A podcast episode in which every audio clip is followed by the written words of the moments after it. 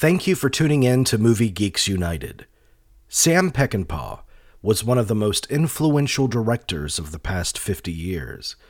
He was also one of the most self destructive. In this conversation, we speak with film professor and writer Stephen Prince, the author of Savage Cinema, Sam Peckinpah, and the Rise of Ultraviolent Movies. This interview was conducted in 2019 for our new series, Movie Geek Yearbook, which also features two additional interviews with Peckinpah scholars, David Weddle and Garner Simmons. The episode in which all three of these gentlemen appear premieres August 1st. Visit MovieGeekYearbook.com for more information. And with Peckinpah and the Wild Bunch, in which he emerged in a major way, I'm wondering what you think it was about the time that was ready for a Peckinpah. I think that um, it, clearly it's a very it was a very different time then than it is now in the sense that um, movies and art in general, culture in general, were connecting with the social and political moment, right? I mean, it was a kind of period across many of the industrial countries where you had a kind of cultural revolution underway, and so those those moments release a lot of energy, and certain artists can come to the fore who kind of find ways of translating between the cultural issues of the moment and the historical openings in a medium like cinema that become possible with the fall of censorship. Mm. Uh, Akira Kurosawa in Japan did something very similar right after World War II, uh, using film in a kind of visionary way. Now, um, one of the things I think that's very striking about Peckinpah when you when you look back is that on the one hand he acquired a kind of huge place on the cultural landscape, but it's really just a five-year period where he's working at the peak of his powers, right from 1968 or 69 to 1974. So that's a that's a really small window of time, and it also means that that the films that we have available from him um, in that window of time are relatively few. Did you do you have the sense that he knew it was his moment when he when he made the Wild Bunch? I think clearly he did. Um, there, he he he made that film with a burst of energy, uh, partly to prove that that he could make a movie, that he would be a bankable director. He had been idle uh, as a film director um, for several years since the um, falling out that had happened with Major Dundee. And um, this was his opportunity to come back. But he was also fired up over the Vietnam War and over the the social protests that were going on uh, in America. And I mean, he was a he was a I think a pretty acute student of the moment, and uh, clearly, with he became a sort of proselytizer for the need to reform movies in terms of screen violence. He thought that would really be a kind of way to bring cinema into the moment and also in a progressive fashion to kind of correct some of the um, kind of misleading ideas about violence that sanitized movies in the past had created, uh, at least according to his line of thinking. So yeah, I think he clearly felt that um, that the stars were aligning in multiple ways, and I think this helped feed the energy with which he approached that project. Um, clearly, The Wild Bunch is a is a western. First of all, it's a it's a genre picture, but um, in his hands, it became much more than that. It became a commentary on the times, and uh, also a contemporary picture that was about America in 1968. Did he feel that westerns had been phony in, in, in their depiction of what it was really like? He had a yes, he had a very scruffy sense of um, the kind of primitive nature of the frontier, and I think also it's a it's a way of uh, establishing his own style, right? I mean, it's a genre that had been around for many decades, and one person's western at that point, particularly in the '60s, was very much like a, a, another person's.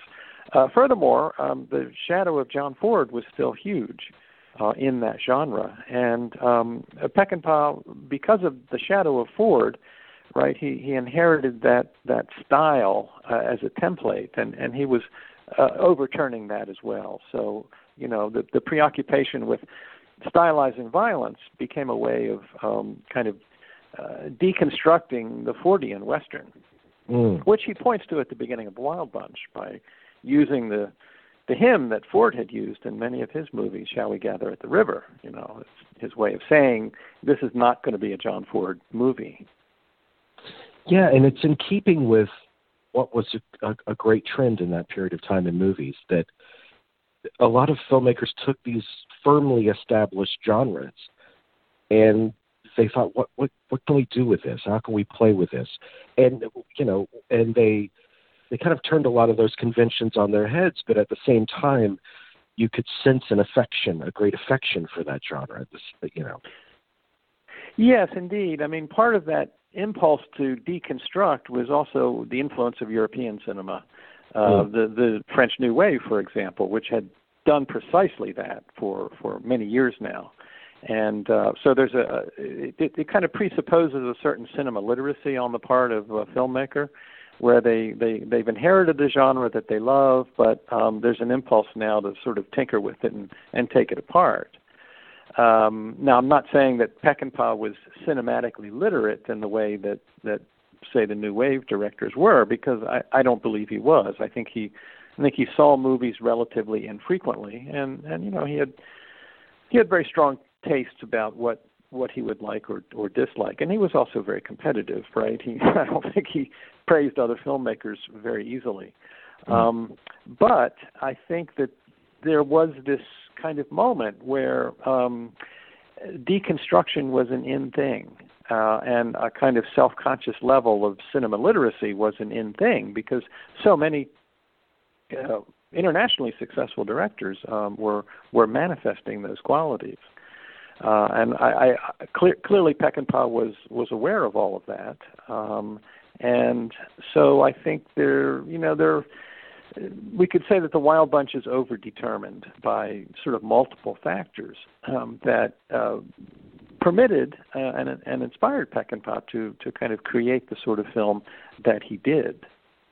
What was his? How would you describe his approach to depicting on-screen violence? Was he trying to take the romance out of it? Because I, I, I know I know a lot of people misconstrue and were kind of scandalized by his approach to uh, on-screen violence at the time because it was it was much more uh, uh, graphic and gritty and uh, but still almost balletic in, in a way. Yeah, I mean he he was he was very lucid when he said that um, he was trying to stylize violence in, in in the sense of not not depicting it in a realistic fashion stylistically, right? There there was nothing. There's really not much that's realistic about the montage editing and the and the slow motion uh, it imposes a very elaborate sort of design on uh, the kind of gunfights that Hollywood had always handled in a much shorter, more perfunctory fashion. So Peckinpah knew that it, he wasn't getting closer to any sort of, uh, I suppose, any sort of neo-realism of movie violence. Um, but I think he perhaps felt that there was a kind of psychological realism that he was approaching in the sense that he was shifting depictions of violence away from the sanitized terms that had prevailed in American movies, mm-hmm. and that that and that by by doing this, this would be inherently a move in the direction of a kind of psychological emotional realism that uh, that those other films perhaps did not have. What's fascinating to me is that when the Wild Bunch hits and it, it's it's regarded by many as a as a great work of genius and a, and a, a game changer. Not so much at first, actually. oh, really? Well, I mean, there, there were there were a few critics who defended it. I mean, Roger Ebert, for example, uh, understood that he had seen something extraordinary. But um, no, at first the critical reception was was not rhapsodic. Uh, the film is was really it was too abrasive, and um, you know, I I like to think that in terms of the the impact that the Wild Bunch had, that there are sort of relatively few threshold moments like that in movie history, where a filmmaker has done something so audacious that it just it it it it, it stuns audiences. And I think that kind of thing didn't happen again really until um, the opening sequence of Saving Private Ryan by Steven Spielberg.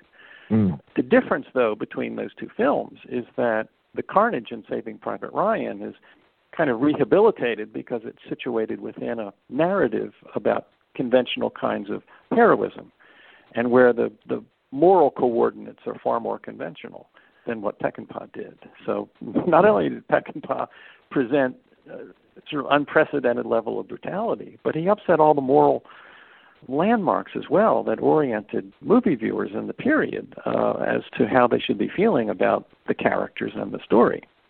And I think those two things made the picture kind of a dangerous movie. Mm-hmm. But he had he had essentially uh, established uh, a brand, uh, an expectation after a Wild Bunch. And mm-hmm. what's interesting to me is how he subverts that in the Ballad of Cable Hogue. Uh, in some way, a much it's it's a it's a minor key movie, but you know. Yeah, yeah, that's a, that's a good way to describe it uh, as a kind of minor key film where he's he's uh, really shifting gears. Um, I find um, Cable Hogue is a much, of course, a much sweeter film. It's not audacious like The Wild Bunch is and it's a film where you see a different side of him. Um, although I think I think in that film too, he's he shows us that he's always been a much more acute director at showing the failure of relationships than he has at showing their success. And um, and I think that I think that many great directors are that way. Ingmar Bergman, for example, is extremely skilled at showing us why and how relationships fail rather than succeed. So that puts Peckinpah in good company. Um, and I think, yes, today directors get typecast very quickly, and, and Peckinpah helped typecast himself at the time of Wild Bunch with all of his remarks about um, about movie violence. Uh, he he became the poet of modern screen violence, and then in his in his follow up movie, he's he's not really exploring that. So so people found that a little confusing. And then he he he tacked right back in that direction, of course, with Straw Dogs, mm. but then stepped away from it once again with Junior Bonner. So you know he's kind of keeping critics a little bit off balance about what sort of a director he's he's going to be. So, what do you think in the Ballad of Cable Hogue? Uh, how do you think it it expresses something unique about life in the in the West. I think that Cable Hogue shows us how precarious life is in in the West in a desert environment. Um, you know, the whole business about whether there's water there or not, finding it where it isn't. Um, it's a difficult environment in which to survive.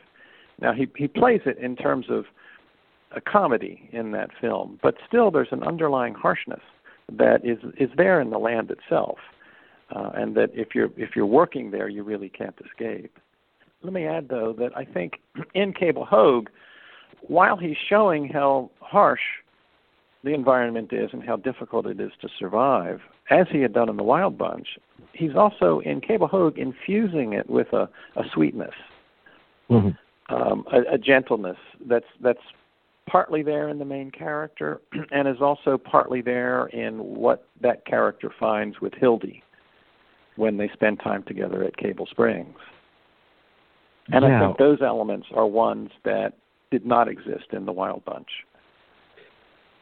What what do you think his perception was of the traditional uh, the male female relationships? I mean the the the the alpha male, the female. What do you think that dynamic was that he portrayed in a lot of his films?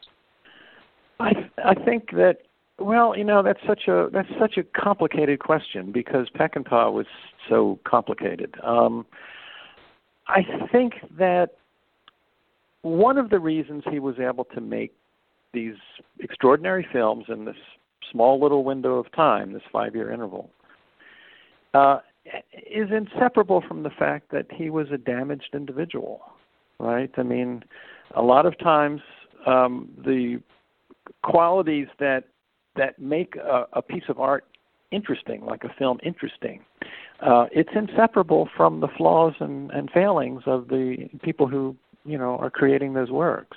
You take those flaws and failings away, and you you you you would have wound up with a changed outcome, a different sort of film. So I think in Peckinpah's case, he had tremendous he had tremendous levels of skepticism and distrust about women. Um, I think he was a little schizoid in that he clearly loved them. He could be a great ladies' man, but then there were also levels of, of anger and resentment, and and those things wrestle with one another in in the movies he made. I think never more so than in, in uh, Straw Dogs. Uh, yeah. I think what what saves Peckinpah in the end, not not in every film. There, I think there are some moments in some of the movies that are pretty inexcusable. But I think what saves him, and, and, and certainly as I've argued in terms of Straw Dogs, is that he had as well a very acute sense of the of the pathology of the male, right? Male pathology. Very strong sense of that. And so he, you know, he explores that in a picture like Straw Dogs, even as he's giving expression to his uh, lack of trust uh, toward women. Um, and so there's this kind of battle, psychodynamic battle going on within that film, is, which is why it's so charged and polarized uh, with, do, you know, contrary that, energies. Do you feel like he had a strong sense of himself, shortcomings and all? Yes, absolutely. And I think that I think that um, I think that Straw Dogs is a kind of uh, psychotherapeutic exercise where he's exploring um, his own uh, demons uh, on screen, much as he mm. did in Alfredo Garcia. You know, I think in both of those movies he shows us um, male cruelty uh, toward women, but I don't believe he's celebrating that cruelty in those films. Um, now, in, in, things are much sweeter in Ballad of Cable Hogue, even though you know the Hildy character is a kind of male archetype of what you know a woman might be, right? The the whore with a heart of gold. I mean that's mm-hmm. a that's a male archetype. Uh, so that's a that's a that's a limitation on that movie. Um, uh, but the performances by Stella Stevens and Jason Robards are very heartfelt, and so you know it kind of breathes life into that that old archetype in a way. It's, it's, uh, and he, but he, you you mentioned the cast, and he had uh, a stable of actors, uh, and I would assume that he was generally well regarded by actors. Is, is is that true, or was he combative combative with them? He could be combative with them. He could be difficult. I think it, you know, a bit like Stanley Kubrick, right? I mean, actors who would work with him uh, again and again were willing to take these journeys, right? And I think both both Kubrick and Peckinpah took his actors on remarkable journeys mm. uh, that they they wouldn't experience with other directors. Now, so, now for some performers, it, it, it involved things that they didn't want to they didn't want to experience. They didn't want to be a part of that. But the people that hung around and came back for more, um, I think valued that uh, very unusual kind of uh, way of working. Um, you know, Peckinpah would do a lot of things to create the atmosphere of the film among the actors uh, off the set. Yeah. Uh, when, and I think that you know that could be exciting. It could be disturbing. It, it certainly kept them off balance. Since, but since for many people, they would do work that was among the best in their career. I mean, I think James Coburn, for example, was never better in any film than in Pat Garrett and Billy the Kid. Mm. Yeah, and it's interesting that '71 was the year of Clockwork Orange and Straw Dogs. Uh, yeah, yeah, I mean, yeah. two two movies that absolutely scandalized people. And I remember Pauline Kael calling Straw Dogs a fascist work of art. And, yeah, uh, yeah. Uh, so he would. uh, I mean, he would. He would rise to the level, I think, of the actors that he was working with. And when he felt, when he felt challenged or deeply respectful toward them. I think that he it brought out the best in him. You know, I'm thinking in particular of Dustin Hoffman and Straw Dogs, and I'm also thinking of um, Susan Ida George, Lupino, Ida Lupino, oh, and, oh, Ida uh, Lupino. and Junior Bonner, who who had been a, who was a filmmaker. She made she was a director for for movies and television. a great filmmaker. Yeah, I love. Ida. Yes, and and you know you look at the way that he handles her on screen. Um, I mean that her character in that film is quite a unique character in Peckinpah's work because she's she's not an archetype. She's not a, a mother or a whore, right?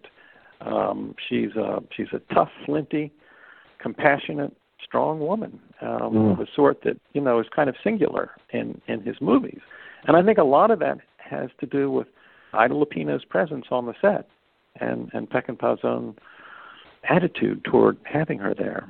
Yeah.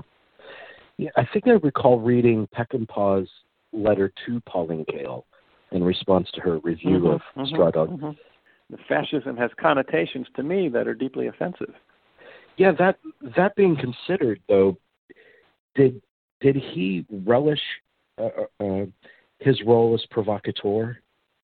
Oh, sure. Yeah, he he loved being the bad boy, and I think this this had repercussions for him. It was one of the things that helped him to sabotage his career, um, because then he did get that reputation, and and he, when he would be belligerent, he would say things that were not responsible. And I think that some of the comments he made when he was giving press interviews on Straw Dogs uh, hurt that film and hurt its reception. He he, Mm. he made the movie sound more uh, Neanderthal than in fact it is. So, what do we understand about Straw Dogs now uh, that we didn't understand then because it was it, it was too startling for us then? Well, I think now that it's been remade, I think you can you can see how more conventionally the material might have been handled. In Hmm. other words, the remake I think gives us much more clear and reassuring moral landmarks to hold on to as we go through the story. You know, uh, Straw Dogs is a really it's an assault on the viewer. Um, not just in terms of the violence, but in terms of the you know the emotional chaos that it unleashes upon the viewer. You know, it just it upends all of the the moral signposts that we look for in a movie. It's interesting. And there aren't many I- films really that do that. Yeah, and I I remember talking to Rod Lurie when he was making that, and, and uh, you know he said I wanted to do a, a humanistic version of Straw Dogs, Yeah. and yeah. and but but what what makes what makes Straw Dogs so extraordinary is the venom, the the conflict. Uh, and what what would it be? Would you take that away? What would be the point of that? Yes, and and I think the the the extraordinary thing about that about Straw Dogs is that um, it's not about nihilism, right? It's showing us terrible things. It's you know I suppose in some ways it's like Pasolini's Salò, Mm. where you just see all of this horrible stuff, and yet the movie is not. It, that's not what it's affirming or celebrating or glorifying. In fact, it's it's pointing in the opposite direction. Um, and I think it's really kind of rare in a commercial industry when a filmmaker does that. When he, Yeah. when the things that he believes in are things that he's showing the complete opposite of on screen. Mm.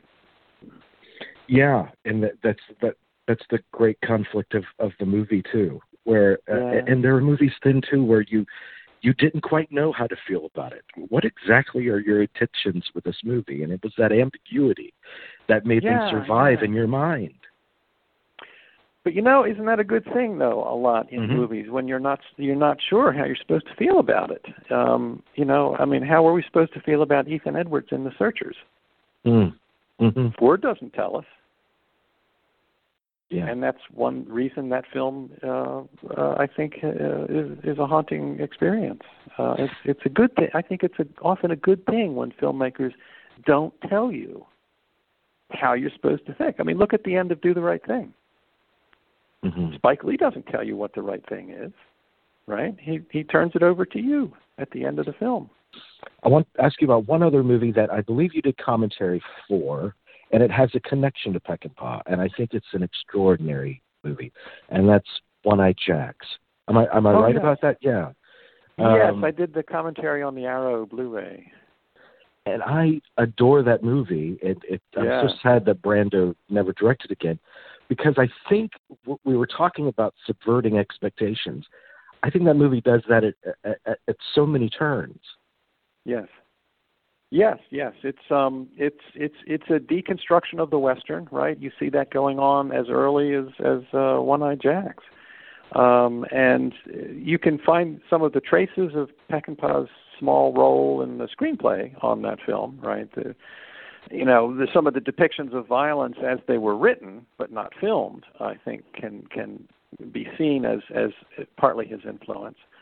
And um I think as well that the in so many ways the setting, the cinematography, the psychodynamics of the characters, um, particularly the doubling, right? The the, Mm. the the Karl Malden, Marlon Brando characters that that doubling is a, a central motif in many of Peckinpah's films. That sense of betrayal, that sense of an inability to let go of the past, that sense of being haunted by the past, right? We see all that in in the Wild Bunch and Alfredo Garcia and and Pat Garrett, for example. So I think perhaps in some ways, you know, the, the what Brando had achieved in the Wild Bunch then sort of filtered down uh, to uh, to Peckinpah's later films. I think so too, and also the notion of heroics, because uh, you, I mean, the westerns are designed for kind of a black hat, white hat, and there's Yeah. the moment, there's a moment when the hero rises victorious. You know, the the yes, end of, and, and in one and, and Peckinpah deconstructs that, but of course so had Brando, right? In the Yes. end of One-Eyed Jacks, his character um, doesn't really want to engage in that gunfight with uh, Dad Longworth, the Karl Malden character. And then when they do have the gunfight, he prevails by shooting Dad in the back. exactly, yeah. So that's it's it's it happens quickly and a little obliquely, um, and the movie passes over that moment. But that's a pretty severe violation of the the code of the western as it applies to the hero.